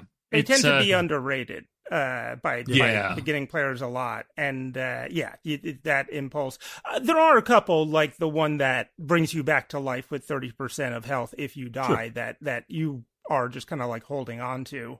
Uh, but yeah, for the most part, one of my favorite relics is the white elephant that gives you, makes it so that you get a potion at the end of every combat because then you mm. have no doubt.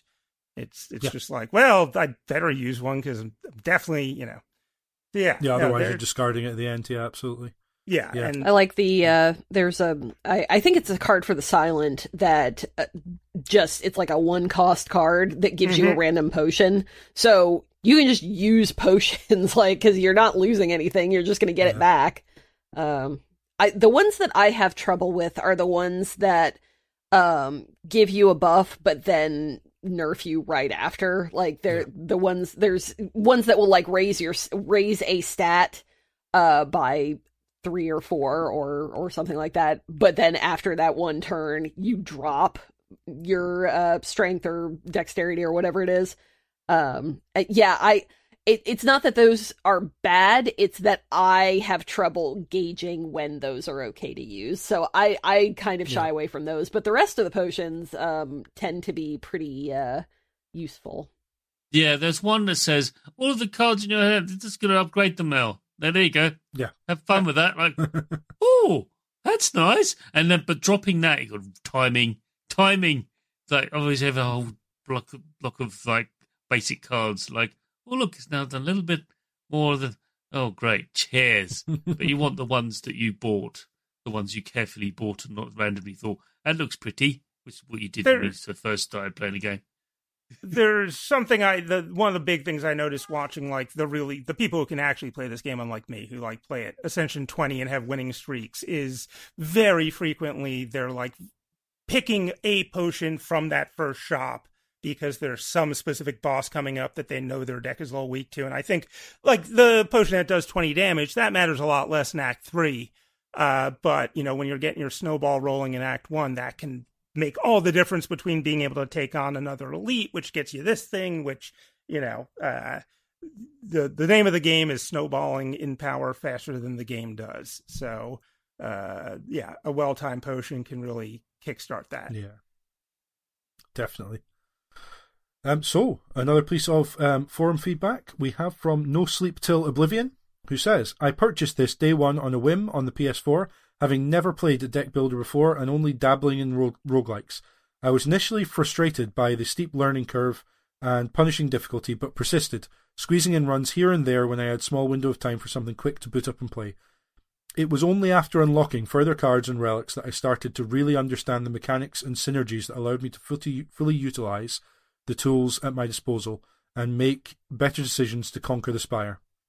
The game requires you adapt to a build based on the cards dealt, as opposed to having one in mind from the onset.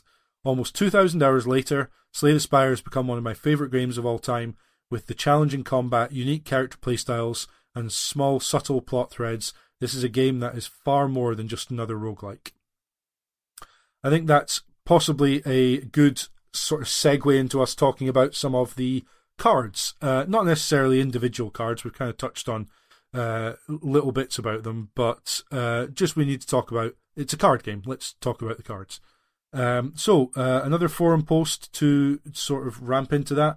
Bloody Initiate, again, we heard from earlier, but uh, a little bit more from them. Says, I do have some complaints. I found the starting decks oppressively limited and mostly played daily challenges when I started the game.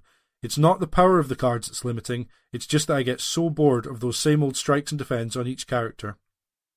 I'd often take the Pandora's Box relic just to change the scenery, even if it cost me. Eventually, you get good enough to batter through those tedious starting cards faster. I thought that was an interesting perspective because certainly in the early game, I didn't realize how important it was going to be to get rid of certain cards, like the basic strikes and defense, um, in order to increase the chance of some of the uh, higher level, rarer cards um, kind of coming up more often in your hand. Makes perfect sense. Just didn't think about it initially. Um, on that card pool, um, Anthony Giovannetti has said that about 75 cards for each of the characters. Each character has their own uh, card deck, um, and about 75 cards for each character was the sweet spot. Um, that allows for some intentional strategy development through throughout the, the game as you construct your deck without it feeling haphazard where cards are either not coming up often enough or you're just not sure if you're going to be able to rely on uh, building a decent deck. So uh, I thought that was uh, interesting, and that's why the cards kind of hit that um, that sort of number for each character. Um, they are tiered by color. I think I've mentioned. Um, I put down, I think, the three tiers here, but it wouldn't surprise me if there was more and I'd missed it. Um, there's uh, grey, which are referred to as the uh, common cards or colorless cards. Um, blue are less common than that. Um, often at the end of a uh, boss or elite fight, you'll have you'll have a blue card in amongst um, the, uh, the elite. Sorry, you'll have a blue card in amongst uh, some greys to choose from. Often that can be the that that's kind of what prompted me to think, oh, maybe there's more to this card that I need to pay attention to rather than just taking sort of default cards that I felt I knew better what to do with. Uh, and then finally, the gold tier, which are um, rarer again um, and tend to cost a lot more. I think it's fair to say they tend to be sort of multi uh, point uh, cost cards. Um, and sometimes a little bit, you need to know what you're doing with them a bit more to justify taking them, I think it's fair to say. Um, the, I just want to go back on mm, the yeah, thing yeah, yeah, you mentioned earlier. Yeah. I understand completely why it is counterintuitive to throw cards away. Mm. Um, but it is a fundamental component of deck building games. Absolutely. And it's called trashing. You trash the card, you know, remove it from the game, you just get rid of it because it's not it's it's it's a beginning card, it's filling up your deck, it's it's basically creating a mess that you you get you pull your cards out like I've got what I mean you're halfway through act two and like three, four of the cards, or maybe three of four of the cards are, are your basic, you know, like oh that that's that's rubbish. I'm yeah. I may as well just throw away this turn. You don't want that to happen. no. And the only way to do that is to best you can, strategically of course, and tactically, both things, is remove them, but depending on what yeah. your playstyle is and there's some cards that feeds off those cards. Mm-hmm. Well, that, that the the early uh, Act One mini boss, the Sentinels, does punish getting rid of cards too early because they junk up your deck with those Dazed cards, and yeah, yeah. if your deck Smaller is too small, suffers. it's going to be all Dazed yeah. cards very very quickly. So there's always right, you know, there's always something, but in general, and yeah, it's interesting to look at how other uh, we're going to probably have to talk very briefly about uh, this game's many, many, many progeny, but Richard Garfield designed one called Roguebook that has a lot of interesting ideas. You're discovering a map, but one of the big ones is it gives you big rewards for having your deck reach a certain size to counteract that idea of like this is about thinning down your deck, and he, you know, it, it wants to be a game with a big wild deck. Uh, where you can't make infinite combos, et cetera, et cetera, but they have to give you really major relics essentially uh, for mm. the natural grain of the deck builder not to lean towards, you know, what Slay the Spire does extremely well. Uh, and yeah, there's a an achievement for getting your deck down to five cards. I think, you know, there's right. there's just that. You're just going to play this hand over and over. Nice. Yeah, I hadn't spotted that one. I hadn't paid attention to the achievements, but as one of our previous uh, forum correspondents said, maybe I should have. Would have given me a clue as to what to kind of aim for. Well, some of them are bonkers. You shouldn't aim for 999 block. It's just fun when it happens. Fair point. um, so uh, the the kind of the reason you have the cards is the turns, um, playing the turns. And one thing that in particular we've mentioned uh, a few times, but I think it's worth focusing on was um, next turn and uh, intent um, were not originally in the game. originally, um, next enemy actions were hidden. Um, but uh, this was found because of the roguelike nature of this game. It was found to be frustrating. Um, a lot of pay- players felt that, given the high cost of death, um, not knowing what the enemy was going to do and therefore not being able to effectively try, at least, to counter it, was a frustration. So, initially, um, the ability to see what individual units would do next was added, but that required like interacting with each unit and actually like peering in to see what they were doing. Um, and so then the next step was no intent is just going to be ever present there are going to be icons above the enemy's head it may not detail specifically what buff debuff whatever they're going to do but there's an icon there that tells you they are going to do one in addition to the damage they're going to do and then you can hover over that or you know click onto that enemy and it will give you a kind of box out a text box of what specifically is going to happen so it really is a case where um, the information is there for the player to find it, throughout these uh, combat turns. Um, and the idea was to increase card utility and enable some specific buff and counter options um, for for players to make use of, um, which I think is a is a nice uh, concession to how difficult that then allows them to make the game. Given that, well, you knew this fifty one point attack was coming, it was up to you to do something about it. You know, um, I think that's a really interesting way to, to do that. We also, as Jesse says, want to talk about legacy. So, is there anything else just before we move on to talking about what happened after this game that we want to cover about this specific game?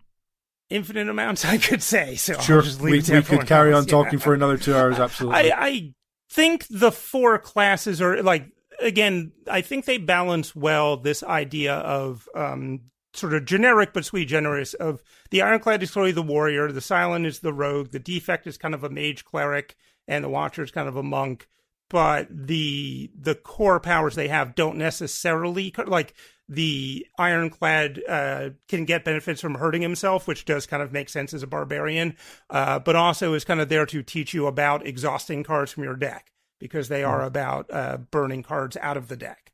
Um, and yeah, I I I think because one thing I want to talk about a little bit is the mods that like mm-hmm. these are if you know these are four very well designed character classes to give you and they each have you know at least three kind of deck archetypes that you can wiggle around in and make a lot of really interesting uh you know uh arrangements with uh, mm-hmm. you know I'm still occasionally winning the game with a deck I've never won you know some some key card that's yeah, never yeah. been my key card before. Mm-hmm. So let's get on to talking about mods. We will lead into that with uh, another piece of forum correspondence. The forum uh, correspondence really came through well in uh, for for Slay the Spire. So uh, Kez86 has to say uh, an absolute belter of a de- deck building roguelite with some wonderful artwork and a score that emboldens the experience. I have spent 68 hours climbing and failing, climbing further and failing again, up and down the spire, and it amazes me that you can continually discover new cards, items, and relics to change and adapt the experience so that every run feels slightly different. Now, I cannot believe I'm going to say this, but here it goes. After the 60 hour mark, I found the experience starting to become too repetitive, with not enough variety in enemy design or variety in playable characters in which to send off on their journey to claim the Spire. That's after 60 hours. Honestly, I adore this game, but for those who feel the same, I can 100% recommend Downfall, a Slay the Spire fan expansion which adds new game mode, new character, bosses, cards, relics, items, etc., etc., etc. I now have over 150 hours in the free fan made DLC alone. I also recommend for the Cane Rinse team to check this out and include it within their episode, as it will open up a lot more discussion in terms of what more could be added to this already brilliant, simple game. So, on that note, Jesse, would you like to tell us about some of the mods and why uh, we should all be thinking of playing with mods on? Yeah, no, there. I mean, you could only really do it on a laptop or a Steam Deck, and even on Steam Deck, it's it's gotten better, but it was a little janky for a while. Uh, except for Downfall, because Downfall, if you have the Steam version, you can just download it as a separate app uh, on Steam. So it's definitely the best introduction to all of the mod, and it's it's sort of a, a, a, compilation of a lot of modders got together. A lot of them had made separate mods that were taking some boss or monster from the game, like uh, the Snecko uh, Leah's favorite is a really fun character to play, and all your cards have these very random elements to them, of course. Uh, and you get cards from other classes, and you don't even know what they are necessarily.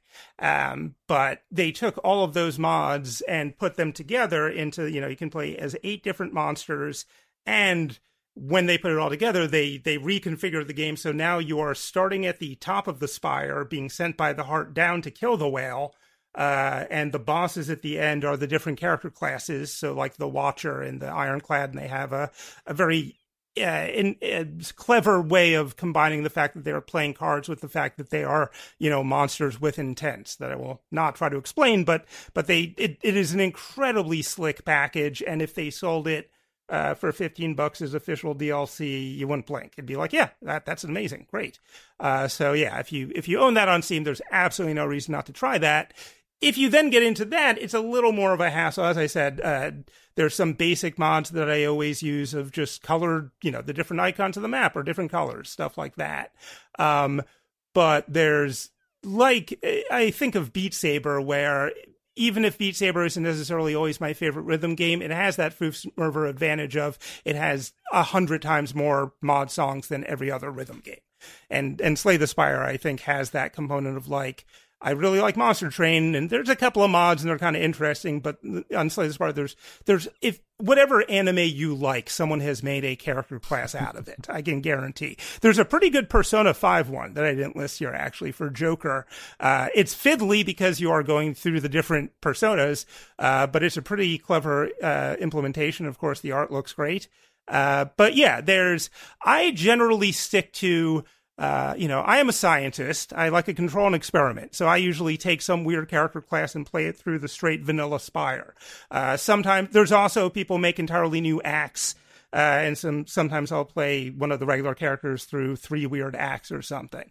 Uh, but a few characters, I'll just quickly list a few characters that I would recommend looking up. Would be the Hierophant, who has piety and also uh, greed as his two main mechanics and has a pacifist true ending. Because if you get monsters piety uh, high enough they will just convert to your religion. I've never achieved that true ending though. Uh, the bandit has a like a roll and move board game attached, and your cards also affect that board, and it's kind of hilarious and clever. Uh, that one is made by uh, a modder named Vexed, who um, is one of the main people behind Downfall. Also made the Thornton, which is just a psychedelic collection of weird cards. My favorite is Midnight Clock, which does 100 damage, but can only be the 12th card you play that combat. Uh, so the, the, perfect, just you always try to maneuver around and fail. Uh, the hayseed is kind of like the defect, except instead of orbs, they have vegetables.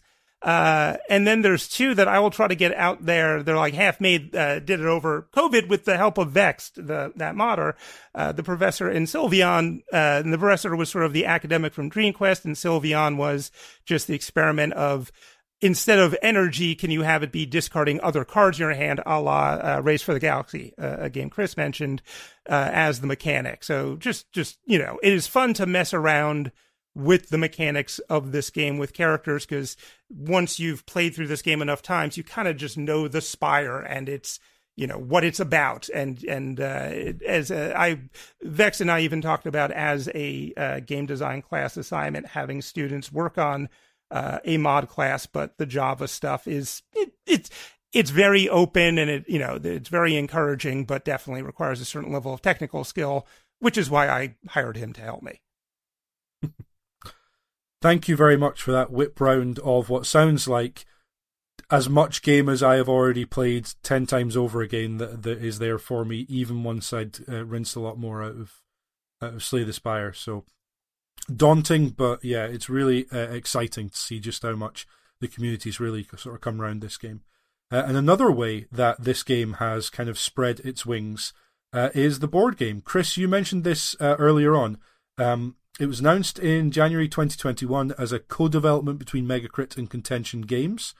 Um, it's a cooperative game potentially as well, though can be played with one to four players cooperatively. And um, we mentioned uh, the Kickstarter. I said it was very successful.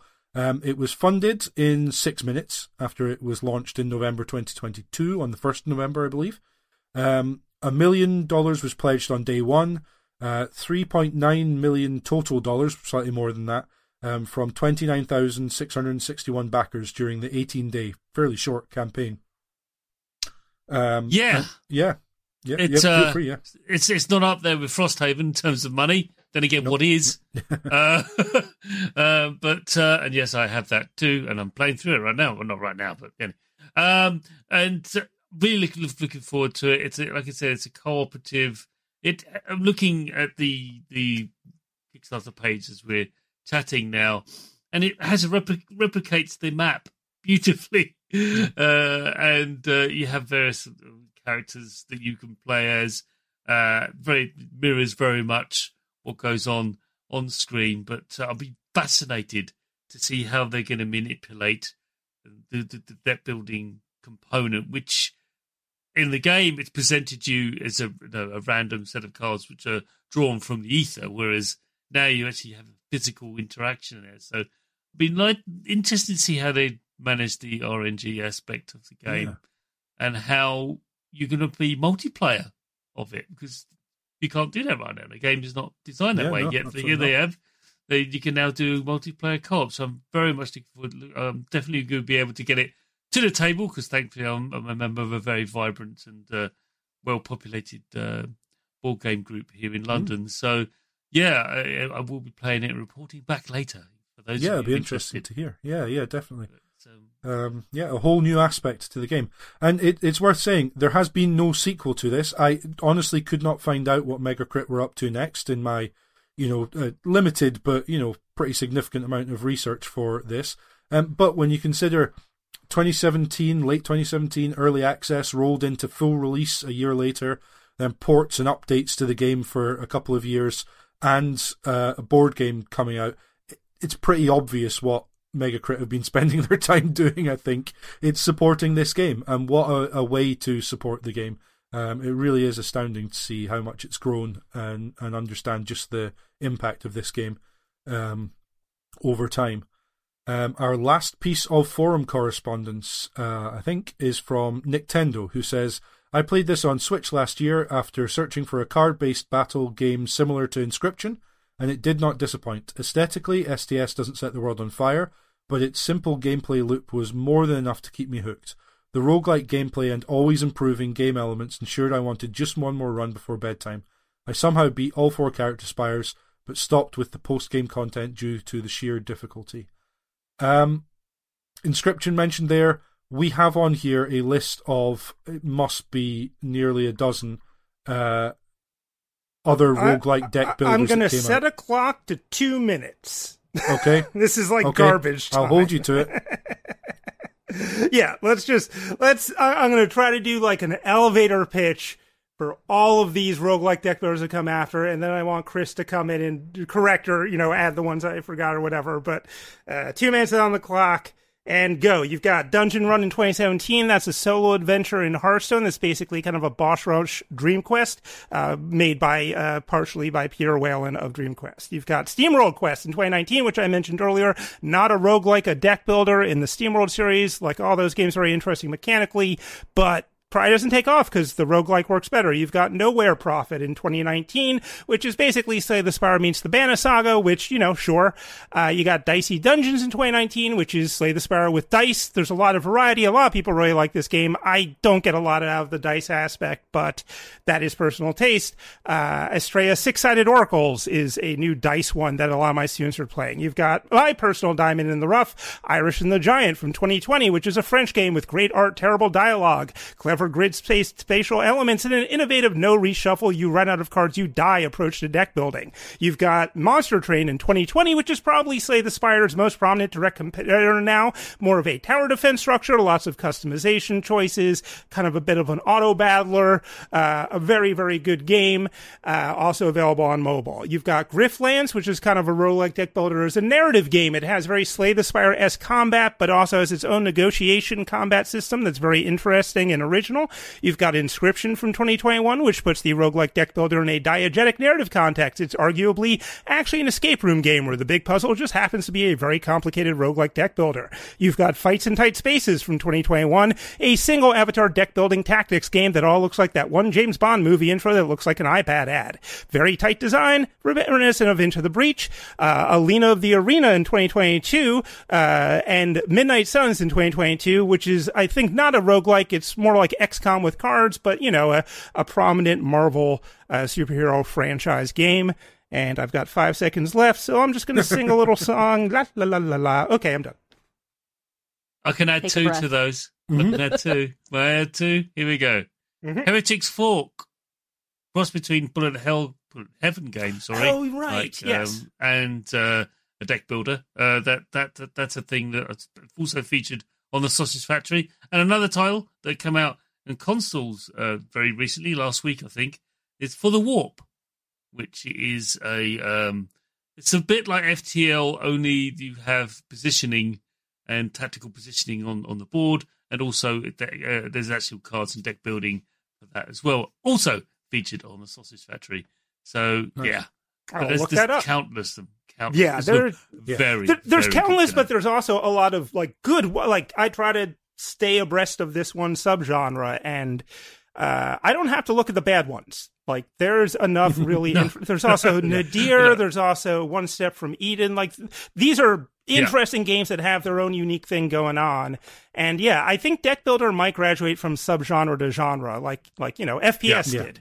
Yeah. Yeah, I just want to point out though the, the, the, the key thing, the reason, the reason why this is, is that cards are the earliest kind of form of programming. This sounds a bit strange, but I've spoken to the, No, I uh, endorse a this. yeah, a Magic the Gathering um, designer who explained this to me that I did this is many years ago, fifteen, maybe twenty years ago, where I was trying to figure out why, how is this cascade effect working with just symbols on cards? I said, what's programming? It's computers. It's it's switches. The the, the cause and effect. It's in visual form. You have certain conditions, and these conditions are met. Then this thing will happen on a provision this condition exists, whether it's hmm. ongoing or you just you know triggered it. And it's programming. It's really very transparent. And that that is why there's so many games that are developers that are so drawn to this because wait, this is what I'm doing, and it's just that's why and they I can make this into a game.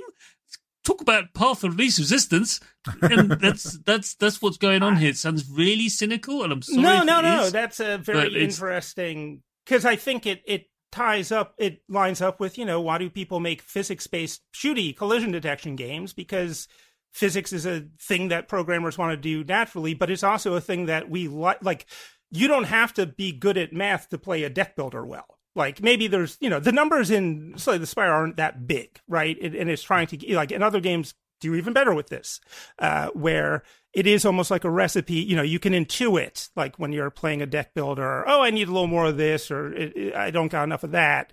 But you're not necessarily uh, being really good at math does not necessarily mean you will play these games better. Uh, because it, just like being really good at calculating physics doesn't mean you'll catch a fly ball better. A lot of it uh, does get reduced down to intuition because it's too complex to truly calculate. uh, on the fly when you're playing it. Although, although you see guys like Jorbs, like the streamers who play at Ascension 20, and clearly they've got a mathematical mind that that I do not, and that is a big part of why they're able to do that.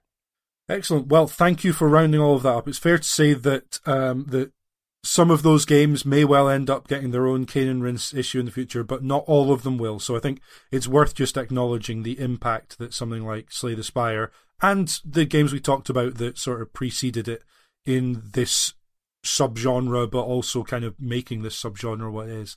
Uh, the importance that, that they have and that Slay the Spire has had is uh, really striking. Um, so, the last thing we do before we give our own summaries, we have our final pieces of community feedback. On the day of recording, from the uh, Cane and Rinse Twitter account, we send out a request for three word reviews, and you served up several to us. So, I wonder if Leah, you could start with the first of them, please. Sure. Uh, Red Fox M18 says top 10 deck builder. Our own Tom Quillfelt says cards against du- demonity. Uh, Cantona's Ghost says deal me in. Bearfish Pie says so many shivs. Grief Influence says Cartomancy Simulator 2019. Jaspolino says another try. Yes. Uh, William Gardner, a man after my own heart, says block, block, block. Kez86 says corrupt card collecting.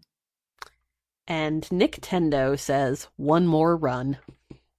One more run we will be able to get to after we give our own summaries. So, uh, again, Leah, would you kick us off with your summary of Slay the Spire, please?